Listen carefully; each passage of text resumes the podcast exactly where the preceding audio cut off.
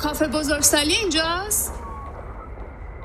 اگه منظورت اینه که دنبال یه جایی میگردی تا حرفای خودت از زبون کس دیگه ای بشنوی آره. همینجاست. در روبروت. برو سر میز اول بشین و خوب گوش کن.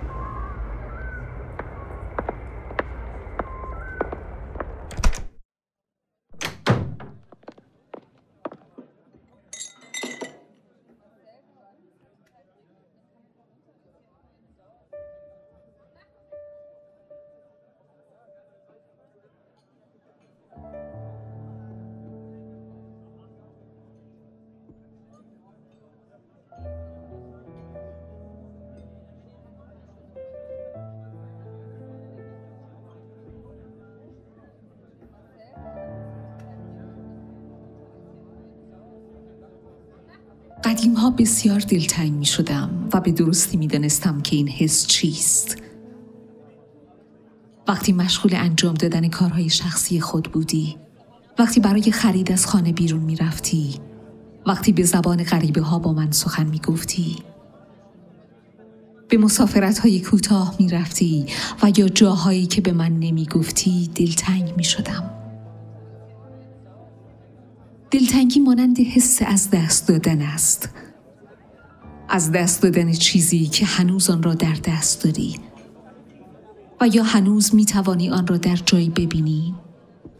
جلوی چشمانت در خواب و خیالت میان امیدهایت در تجسم یک شی یک عکس یک بو یک صدا یک خاطره. دلتنگی پر است از حسرت هایی که گذشته را برای من تبدیل به زمانی ابدی می کند به گونه ای که هرگز نمی گذرد.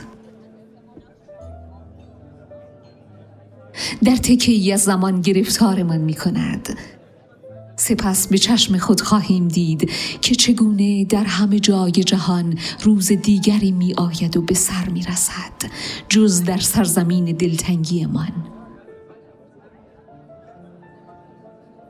دلتنگی پر از آرزوهایی است که خود را در آن تصور می کنیم. لحظاتی که به مرور دیگر نمی توانیم آن را از واقعیت تمیزش دهیم. دلتنگی پر از امیدهایی است که انسان را میان زمین و آسمان ساعتها و روزها و سالها معلق نگه می دارد. وقتی دلتنگ می شدم سعی می کردم خودم را با کارهایی مشغول کنم. خانه را تمیز کنم کشوها را مرتب کنم موسیقی گوش کنم فیلمی ببینم چای بنوشم از پنجره به بیرون نگاه کنم چیزهایی بنویسم در دنیای مجازی گردشی کنم و لابلای همه این کارها همچنان دلتنگ باشم. اصلا بعضی کارها را نمی‌توان به صورت مستقل انجام داد. باید در خلال کارهای دیگر باشد مانند دلتنگی. دلتنگی از آن چیزهایی است که باید ما بین زندگیت خودش را جا کند. همان گونه که آب لای شنها خودش را جا می کند این گونه است که زندگی آدمی گلالود و سنگین می شود دیگر هرگزان شن شوخ و شنگ نخواهی بود که چست و چابک به هر باد و نسیمی دست موافقت بدهی و از جایت برخیزی تا در آسمان با سبکبالی رقصان شوی. سنگین می‌شوی سنگین دلتنگی و همین گونه میمانی حتی وقتی دلیل دلتنگی رو از دست می دهی.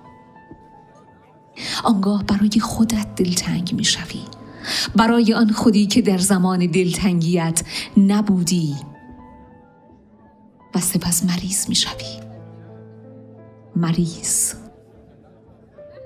و آدم مریض چه می داند برای بهبودیش چه می خواهد.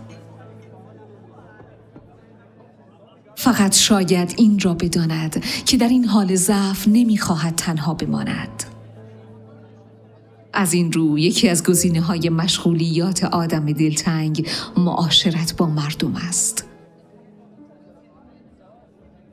گفتگوهای مشخص و تعریف شده. سلام و احوال پرسی گاه گاه. پرسیدن نتیجه فوتبال. تاریخ واریز یارانه ها شکایت از سیاست و اقتصاد. تعریف از خواص سیر. این مکالمات آنقدر روزمرگی درونشان انبار شده که خیلی زود فراموش خواهی کرد. پیرامون تو را آدمهایی فرا گرفتهاند که با تو از خواص سیر می‌گویند. از سیاست و اقتصاد شکایت دارند. از تو تاریخ واریز یارانه یا نتیجه فوتبال را می‌پرسند. و هر از چند گاهی با تو حال و احوال می کنند. وارد زندگیشان هم که می‌شوی می‌بینی چقدر عادی هستند موسیقی گوش می کنند، فیلم می بینند، خانه هایشان را تمیز می کنند، کشوهایشان را مرتب می کنند، چای در دست از پشت پنجره بیرون را تماشا می کنند. گاهی چند خطی چیزی می نویسند و در دنیای مجازی گشت و گذار کنند آن را به اشتراک می گذارند و این همه روزمرگی های همگان است که یاد می گیریم اسمش را بگذاریم زندگی فوجی از مریض ها که در بیمارستانی بدون پزشک جمع شده اند و تنها مرهمشان همدرد بودنشان است. میدانی؟ آدم دلتنگ مریض است. مریض. و آدم مریض چه می‌داند؟ برای بهبودیش چه می‌خواهد؟